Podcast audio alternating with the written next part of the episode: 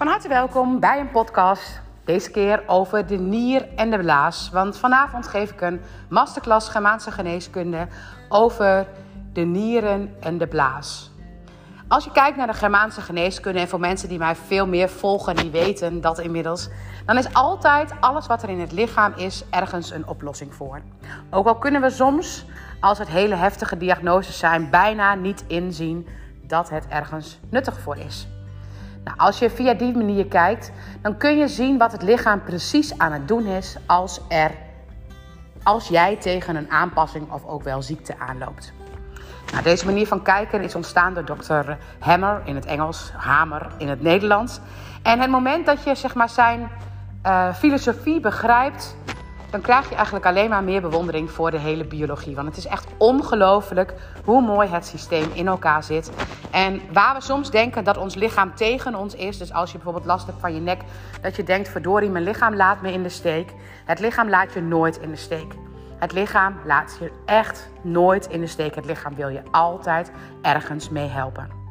En als je bijvoorbeeld naar het voorbeeld van de nek kijkt, dan zou ik als eerste aan je willen vragen: wat draag jij op je nek, wat jij je echt werkelijk onder gebukt gaat, waar jij onder gebukt gaat, wat zwaar voor jou is en waar jij jezelf steeds minder waard gaat vinden? Want spier, bot en gewrichtsklachten en bindweefselklachten horen altijd bij de eigenwaardeconflicten. Nou, vanavond gaat mijn masterclass over de nieren en de blaas.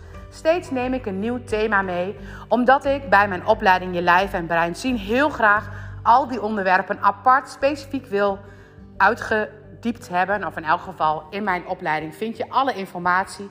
Maar ik vind het zo gaaf om per onderdeel zeg maar, het helemaal te kunnen beschrijven. Met ook als doel om uiteindelijk hier een boek over te schrijven. Een boek die met name voor volwassenen zou zijn, maar die ik ook een deel voor kinderen wil gaan schrijven. Puur om kinderen al jong met deze prachtige kennis in aanraking te laten komen. Want ik merk als ik het kinderen uitleg dat ze het eigenlijk veel beter begrijpen dan volwassenen. Alsof ze nog dichter bij de natuur staan. Nou, de nieren en de blaas, het onderwerp van vanavond. En als je kijkt naar de nieren, dan hoort bijvoorbeeld bij de nieren zijn er allemaal verschillende kiembladen. Nou, die kiembladen, dat is ingewikkeld als je daar helemaal geen kennis van hebt. Maar wij zijn ontstaan vanuit de eicel en de zaadcel en we zijn helemaal ontwikkeld. En bij die ontwikkeling zijn er eigenlijk vier verschillende kiembladen ontstaan. Een kiemblad wat het endoderme kiemblad heet, wat ons spijsverteringsstelsel in elkaar wat bij ons spijsverteringsstelsel hoort. Um, het oud-mesoderm, het kiemblad wat gaat over aanval- en beledigingsconflicten. En wat bij alle vliezen van ons lichaam hoort, dus de borstvliezen, de buikvliezen, de hersenvliezen. Het kiemblad van het nieuw mesoderm, wat gaat over eigenwaardeconflicten, de bottenspieren en gewrichten. Dus heb jij klachten van je botten, spieren en gewrichten, weet dat, je altijd gaat over, dat het altijd gaat over iets waar jij jezelf minder waard voelt. Wat jij wat te zwaar is voor jou, wat jij niet kunt dragen. En kijk je naar het laatste kiemblad, dan is het het ectoderme kiemblad. En dat is het kiemblad wat altijd gaat over scheiding en verbinding. En wat gaat over nest, het in je familie, in je gezin. En het territorium, je gaan um, wapenen voor de buitenwereld. Nou, hier kan ik natuurlijk hele podcast mee vullen, maar het gaat erom dat ik uiteindelijk jullie kan vertellen dat als je naar de nier kijkt, dat er eigenlijk al drie kiembladen binnen de nier aanwezig zijn. Dit is gewoon bekend in, de medische, in het medische circuit. We hebben het endoderme systeem in de nier, het nieuw mesoderm in de nier en het ectoderm in de nier. En eigenlijk, als je kijkt naar de functie van bijvoorbeeld de nier, dan is de nierfunctie is uit het bloedplasma het vocht resorberen, zeg maar terughalen, om te zorgen dat dat het lichaam weer in kan. En ongeveer 1% van al het vocht wat er dagelijks door de nieren geresorbeerd wordt, dat wordt uiteindelijk urine. Dus onze hele dag, ons, ons lijf is de hele dag dat, dat bloed weer aan het schoonmaken, al het vocht eruit aan het halen. En alle afvalstoffen, alle vloeibare afvalstoffen gaan er via de nierverzamelbuisjes naar het nierbekken om vervolgens als urine uitgescheiden te worden. Via natuurlijk eerst daartussen nog de blaas. Nou, een heel klein onderdeeltje van die nier ga ik vast een tipje van de sluier van geven. Vanavond ga ik daar natuurlijk nog veel meer over vertellen. En mocht je interesse hebben, Um, schrijf je dan alsnog in voor deze masterclass. Kun je vanavond niet, je hebt 10 dagen de tijd om de replay terug te kijken.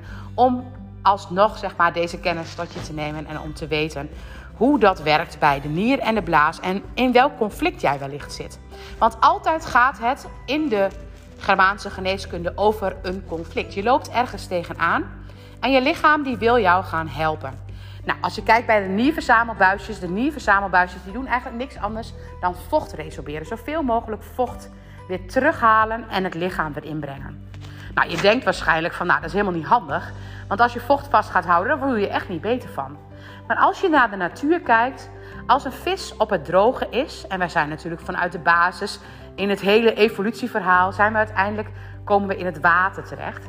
En kijk je naar het stukje van het water en kijk je ook naar de baarmoeder, want wij beginnen natuurlijk zelf ook in het water, dan is de het water een veilige plek. Dan is dat een plek waar je altijd voorzien bent van bescherming. Kijk je naar de nierverzamelbuisjes en stel je voor, jij voelt je niet beschermd. Je voelt je alleen. Je voelt je eenzaam. Dan is dat een reden voor de nierverzamelbuisjes om een celtoename te laten plaatsvinden en nog sneller en nog meer vocht te resorberen, terug te halen het lichaam in, om te zorgen dat er genoeg vocht in het lichaam is en dat jij dus niet op het droge komt te liggen. Zoals je je wellicht als een vis op het droge, zeg maar. Je ziet jezelf spartelen, je bent daar helemaal alleen. Moederziel alleen conflict noem je ook. Je bent alleen, je kunt jezelf niet redden. En dan gaat je lichaam dus vocht bij zich houden, terug resorberen. De verzamelbuisjes gaan zich uitbreiden en het helpt je dus om vocht vast te houden, want dan voel je je niet zo alleen. Nou, als je dit hebt, dan voel je je echt niet prettig. Maar daar denkt het lichaam er niet over na. Want in het brein wordt besloten om een nierverzamelbuisjes um, thema aan te gaan zetten. Eigenlijk wordt dat een soort van aangezet om jou te helpen met ook weer alle gevolgen van dien.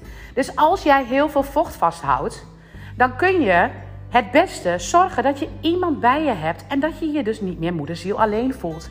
Dat je uitspreekt dat je alleen voelt. Dat je bijvoorbeeld zorgt dat er iemand bij je is of dat je contact met iemand opneemt. Want doe je dat en voel je je niet meer alleen, dan kun je daarmee werkelijk ervoor zorgen dat jouw conflict is opgelost en dat als vanzelf jij in een ontspanning komt. En in die ontspanning krijg je wel eerst even een ontsteking. Dus het kan eerst ook even gepaard gaan met toch wel wat ziekteverschijnselen en wat vermoeidheid, om vervolgens alles weer los te laten. En als wij naar onze dagen kijken, iedereen voelt zich wel eens ergens alleen. Dat je denkt, oh, misschien denk ik zelfs wel vaak, oh, lekker even alleen. Maar echt het helemaal alleen voelen, Iedereen kent dat wel eens een moment. Ik weet dat ik toen ik in het ziekenhuis lag, dat ik echt dacht van nou ben ik helemaal hier alleen.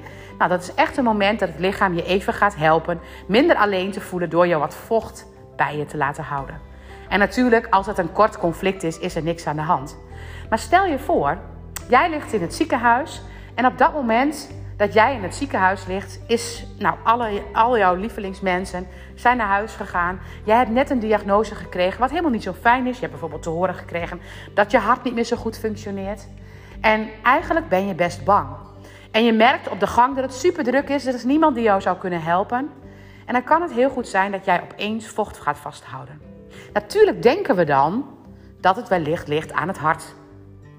Maar eigenlijk zou je ook mogen kijken, zou dit een programma kunnen zijn van de nierverzamelbuisjes die jou op dat moment helpen om het vocht bij, bij zich te houden.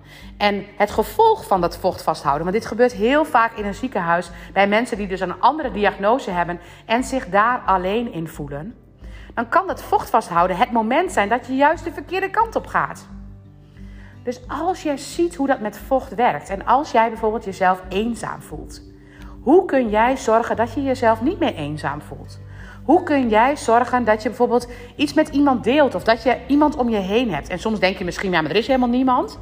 Maar kijk eens wat jij daaraan zou kunnen doen. Hoe zou jij daar anders naar kunnen kijken? Hoe zou jij een netwerk om je heen kunnen, kunnen maken zodat je jezelf niet zo alleen voelt? En weet ook dat als ik dat nu zou hebben en ik zou me heel eenzaam voelen, dat het goed is om daar eens naar te kijken. En dat het soms zelfs voortkomt uit bijvoorbeeld een kind die na de bevalling in de couveuse is gelegd, heel veel alleen heeft gelegen. En die eigenlijk daar de eerste imprinting op moederziel alleen al heeft gehad. En zo gauw als dat kind gaat reageren ergens, mijn eigen dochter is ook na de keizersnede, is ze gelijk weggehaald bij mij. En dat meisje voelde zich ook super alleen. Die heeft zo ontzettend veel gehuild op de kinderafdeling. En als ze dan bij mij was, was ze stil. En als Dieke ergens alleen is, dan is ze ook echt heel snel in paniek. Ze zorgt, ze kan heel goed vriendinnetjes maken, maar ze zorgt ook wel dat ze vriendinnetjes maakt om te zorgen dat ze geen momentje alleen hoeft te hebben. En voor Dieke is het ook echt heel snel, als ze ergens alleen is, dat ze dan meteen het haar aangrijpt. En ik weet zeker dat ze dan een mini-nierverzamelbuisjes conflict aan het maken is. En gelukkig kan ik haar, is dat nog niet vaak voorgekomen dat het heel lang heeft geduurd. Maar het is bij haar belangrijk om haar te leren hoe ze zich dan voelt en wat dat voor haar is. Omdat er een herinnering zit, zonder dat ze daar heel bewust van is, dat ze op de kinderafdeling helemaal alleen voelde. Al die conflicten die herhalen zich steeds weer. En als je dus een thema op vocht hebt, kijk voor jezelf eens, waar zit dat thema? Is dat een thema dat je misschien een eenzaamheidsconflict hebt? En hoe kun jij dat in jouw systeem weer terughalen? En hoe kun je dat in jezelf ontspannen? Om uiteindelijk de vochthuishouding weer lekker te laten stromen. Nou, ik hoop je vanavond bij mijn masterclass te zien. Want ik ga daar ook vertellen hoe het niet alleen gaat over vocht. Maar hoe vocht ook een hele brede betekenis heeft. Want vocht, vocht wat bijvoorbeeld alcohol zou kunnen zijn, kan ook echt een thema gaan geven op nierproblemen. Want het moment dat je kijkt naar alcohol en vocht, het lichaam weet het verschil niet. En als jij bijvoorbeeld een vader hebt gehad die heel veel dronk, dan heb jij een thema op vocht. En dan kun je je moederziel alleen voelen in het stukje van het vocht. En dan kan daar een conflict ontstaan. En onderschat ook niet, we noemen liquide middelen noemen we geld. Ook geld hoort te stromen. En als je thema's hebt op geld of in jouw familiesysteem zitten thema's op geld, dan hoort dat ook heel vaak bij nierverhaal. Ik hoop je in deze masterclass mee te nemen in al deze thema's. En nu vertel ik een heel klein tipje van de sluier ten aanzien van de nier. Maar natuurlijk vertel ik ook alles over de blaas, over blaasproblematiek, over incontinentie en over zinnelijkheid bij kindertjes. Dankjewel voor het luisteren en wellicht tot vanavond.